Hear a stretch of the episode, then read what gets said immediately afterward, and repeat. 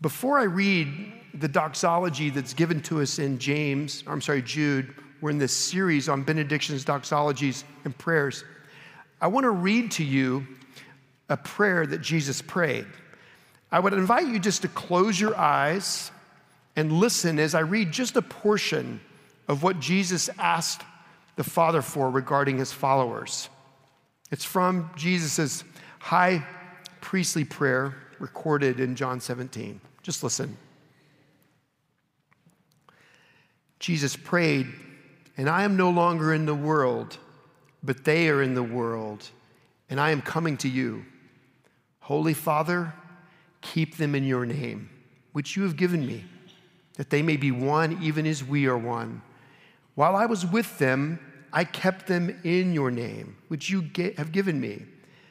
I've guarded them, and not one of them has been lost except the son of destruction, Judas, that the scripture might be fulfilled.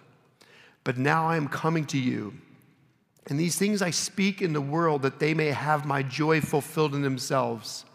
I have given them your word, and the world has hated them because they are not of the world, just as I am not of the world. I do not ask that you take them out of the world, but that you will keep them from the evil one. This was Jesus' prayer. And we're still in the world. And the promise of God to keep us from the evil one is very real.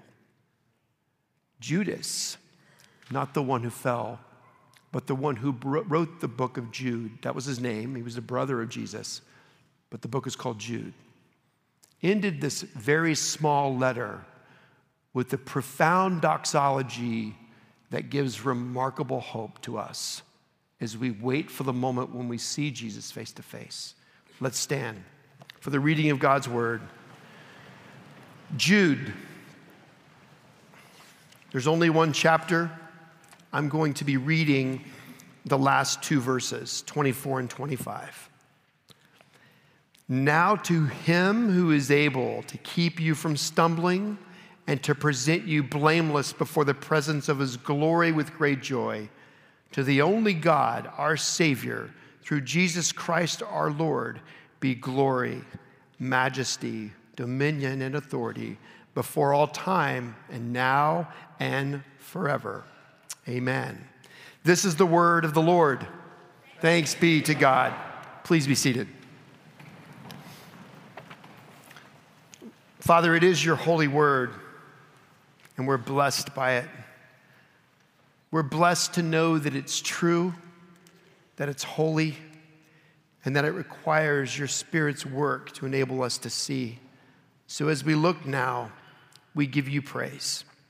We ask that you would do what only you could do and take this hope deeper and deeper into our hearts, whether it's for the first time, and today is the day we come to saving faith, or it's just one more faithful encouragement from you.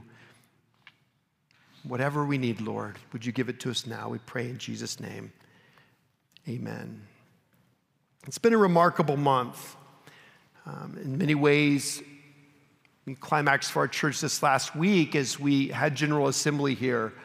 And Rick Owens, brother, thank you again for the way you led this church, really, for all those who helped serve. It was beautiful to be there, shaking so many of your hands, just saying thank you for being there, for our choir.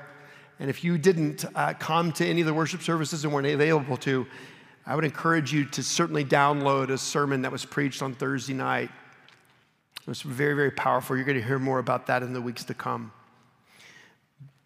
But it's all for the sake of bringing glory to our God and making his name known. Jude gives us these remarkable words at the end of his letter. We're going to pre I'm going to preach this now and next week, so I'm only going to focus on verse 24 and I'm going to highlight a few words. The word keep, or the words keep, stumbling, and the word stand. Now, the word stand isn't here, but I'll show you where it is in just a moment. So, Jude says this Now to him who is able, That powerful word I preached on two weeks ago using Paul's doxology in Ephesians. Um, God is able to do immeasurably more, exceedingly abundantly more than anything you or me or anyone could ever ask or even imagine. Your greatest, boldest, most profound prayer can, ever, can never outdo the limits of what God is able to do. And here, Jude, his brother, Jesus' brother, brings that same word. Now to him who is able. Able to what?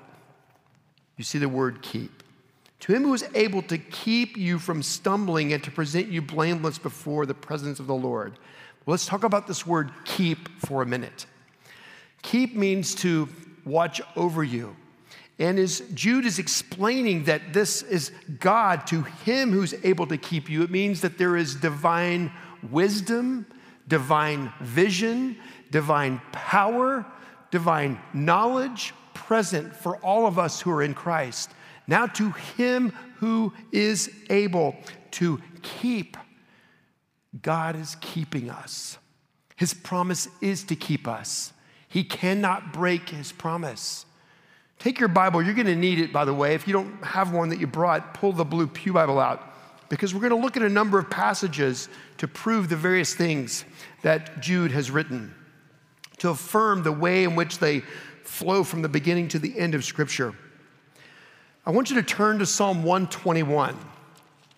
The Old Testament is written in the Hebrew, and some of it's in Aramaic. But when it was translated into Greek, it's called the Septuagint. And so in the Greek Old Testament, the Septuagint, Psalm 121 uses the exact word for keep that Jude is using in his doxology. I'm going to read all of Psalm 121. It's just eight verses. But as I do, I want you to listen for the word keep. And as you hear it, think about the one who is making that promise. Psalm 121 I lift up my eyes to the hills. From where does my help come? So this morning, dear friends, I'm not sure how you stumbled into this place. I don't know what is on your heart that's heavy. Maybe it was your children's behavior on the way here, or your spouse's behavior on the way here. Maybe it's a health issue that is really overwhelming. Maybe it's financial. Maybe it's just bitterness. Maybe it's despair or depression or something that's just really heavy on your heart. But every Sunday that we enter in, we all enter in with need. That's why this statement on the front of our bulletin is so appropriate. But with that need, where are you looking for help? Where are you looking for help with loneliness? Where are you looking for help with the fear that you feel so deeply? The psalmist, as he's ascending, says, verse 2 My help comes from the Lord who made heaven and earth. He will not let your foot be moved. He who, what does it say? Keeps. Same word that Jude is using. Now to him who is able to keep. He will not let your foot be moved. He who keeps you will not slumber. Behold, he who keeps Israel will neither slumber nor sleep. You have to sleep. Even when your loved one needs help, even when a child needs help, even when your body is, is undergoing so much destruction and it's your loved one that suffers, you have to sleep, but not God. God is able to keep because he doesn't sleep or slumber, he doesn't need to. Verse 4 Behold, he who keeps Israel will neither slumber nor sleep. The Lord is your keeper, same word. The Lord is your shade on your right hand. The sun shall not strike you by day, nor the moon by night. The Lord will keep you from all evil. He will keep your life. The Lord will keep, same word, your going out and your coming in from this time forth and forevermore. God knows there's nothing He can learn about you There's nothing he can learn about what you're feeling, what you're frightened about, what you're thinking. There's no power that he lacks, and his will is good, even if it's a bitter providence. You know, we like to know, don't we? One of my favorite tools on my smartphone is keeping track of where my children are. My daughter Maddie, about three weeks ago, she's working up at Ute Trail Sky Ranch. She fell. Because she's in Colorado, immediately you're thinking she fell off a cliff. No, it's not that neat of a story.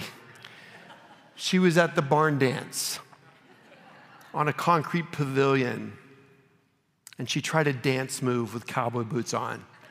Now, she's a ballerina, she can dance, but she didn't do ballet in cowboy boots. And she stumbled. And when she stumbled, face first on the concrete, and her tooth is now dead. So she came back to Dallas to get a root canal. And we're so glad it's all fine. Could have been so much worse. But as she's driving to meet my wife, who happened to be in another part of Colorado last week, I'm trying to control how they're going to meet. And I pull out my phone, and there it is. And I'm watching them go until what? They hit mountains. And then there's no more signal. And I just see her there for hours. I don't know if she's really there for hours or if my phone just can't see her, but you get my point. I'm limited, even with the best technology we have, but not God. God never lost track of her. And when you are going through the mountains, through the hills, through the valleys of your journey with Him, even when you're wanting to hide from Him, hoping He doesn't have signal, He does. He sees you. And if you're in Him, the promise is He's keeping you. I took her to this airport this morning and dropped her off at 545. I said goodbye and I said, I'll see you in a few weeks. And before I walked out here, just before nine, I looked at my phone and I saw she's in the Denver airport. That's probably the last signal I'll have for a few weeks, but not God. I'm tempted to worry about this, the five hour drive to camp, right? I'm a dad. Underneath that worry, there's something beautiful but I can't control what happens. I'm not ever present. I'm not omnipotent. I'm not omniscient, but my God is. And no matter what you've brought in today, how dark, how bitter, God's keeping you. And his keeping is perfect. But what is he keeping us from? Go back to Jude. Jude uses this word stumbling now, to him who is able to keep you from stumbling and to present you blameless before the presence of his glory with great joy, what does he have in mind as he says stumbling? Adam and Eve were perfect. They had a perfect relationship with each other and a perfect relationship with God. The devil, in the form of a serpent, manifests himself to them, to Eve first and asked a question to Eve. It's the first question in the Bible, and the question was Did God really say? It's a question of his authority. It's the way Satan always works. He always goes after the word of God. Eve quotes back to him what God did say, but then after time, she's overcome by the temptation. And she takes some of the fruit and she eats it. She gives some to her husband, he eats it, and they fall. It's the fall of man. They stumble. And the stumble was great. As soon as they fell, as soon as they stumbled into that sin, Genesis 3 tells us that their eyes were open and they realized they were naked. They didn't even know before. And suddenly, shame and fear and guilt and embarrassment swarmed over them. And they hid from each other and they hid from God. While in hiding, they begin to make coverings for themselves to cover their nakedness. We have a promise in this word from Jude, God's holy word, that he's able to keep us from stumbling. What Jude is saying is that the power of God is present to keep us from stumbling finally and fatally. Jude knows because of who he is as a man of God that the evil coming against us, the flesh that is on us and in us and all around us, the world, the flesh, and the devil, the people are going to stumble and fall, even Christians. But we have the power of God in us to protect us. We're told in 1 Corinthians 10 13 that no temptation has seized you except what is common to man. He is faithful, He will provide a way out. And He is. But when we reject that way out, when we fail to avail ourselves of the means of grace, when we don't take seriously the warning that your enemy roams around like a roaring lion seeking to devour you, we don't pay attention, we're not sober minded, then we stumble. But that stumbling is not final for a believer, it's not fatal, it's not ultimate. What it means is that we cannot lose our salvation who are truly the ones who have been saved by God, truly the ones born again. That security is secure perfectly. We will fall, we will stumble. And when we do, we know that the Lord offers mercies, mercies made new each morning, so that we can receive again the good news of His forgiveness. This picture of that security is called perseverance of the saints. Turn in your Bible to John 10. Jesus is talking about his role as the good shepherd. Near the end of that section, he speaks these words. Verse 27 is where I'm going to begin, John 10 27. My sheep hear my voice, and I know them, and they follow me. I give them eternal life, and they will never perish and no one will snatch them out of my hand. Isn't that amazing? My Father, who has given them to me, is greater than all, and no one is able to snatch them out of the Father's hand. I and the Father are one in his grip. That's it. You who are in Christ who have been truly born again, no matter what circumstances come your way, no matter what temptations are present to stumble, no matter even when you do stumble, you are in his grip now and for forever. That's the gospel. It wasn't just Jesus who said that, or John who recorded it, carried along by the Holy Spirit, though that would have been enough it's also Paul. In Romans 8, 37 through 39, Paul, carried along by the Holy Spirit, says this No, in all things, we are more than conquerors through him who loved us. For I am sure, now, if you've heard this before, lean in. If you've never heard it before, it's amazing. Paul says, For I'm sure that neither death, nor life, nor angels, nor rulers, nor things present, nor things to come, nor powers, nor height, nor depth, nor anything else in all creation will be able to separate us from the love of God in Christ Jesus our Lord. And then again, Philippians 1, Paul also carried along by the Holy Spirit says this, and I'm sure of this that he who began a good work in you will bring it to completion at the day of Jesus Christ. From the beginning of the Bible to the end, we are promised that the one who started the work in us will bring it to completion. No wonder that God's first question in the Bible, it's actually the third question in the Bible after Satan's first two, is Where are you?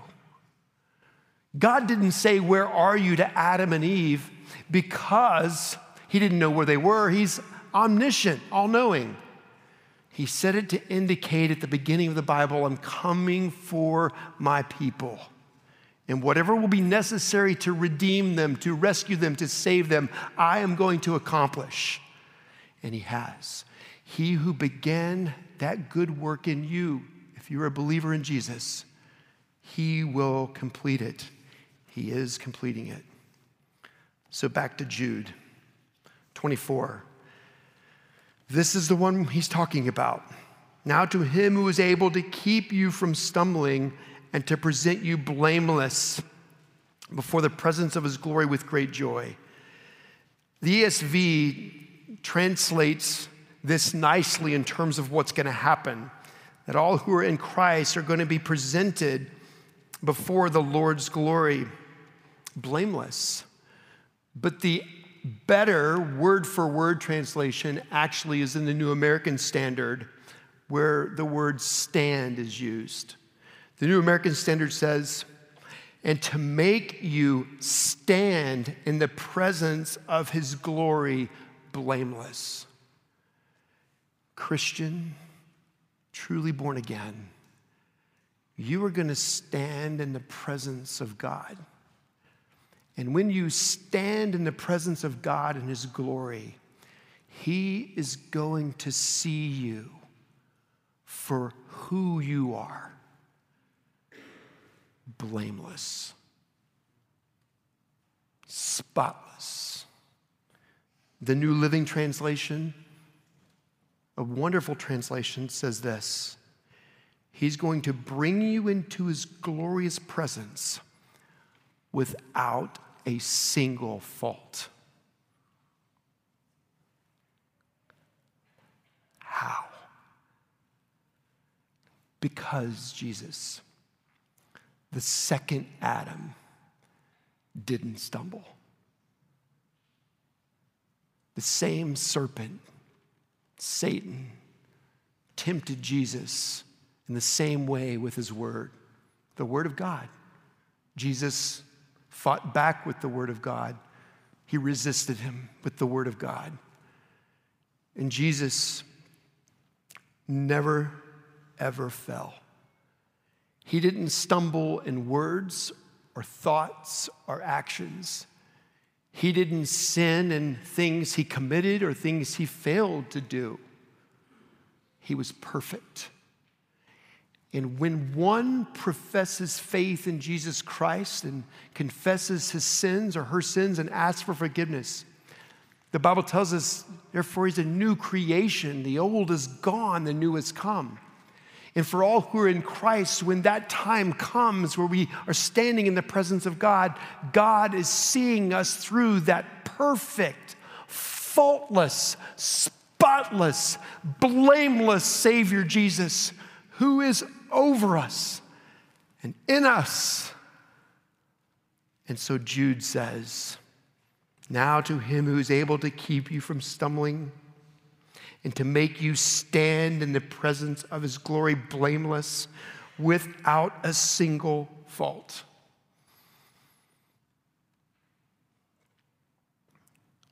Jesus Christ clothed us.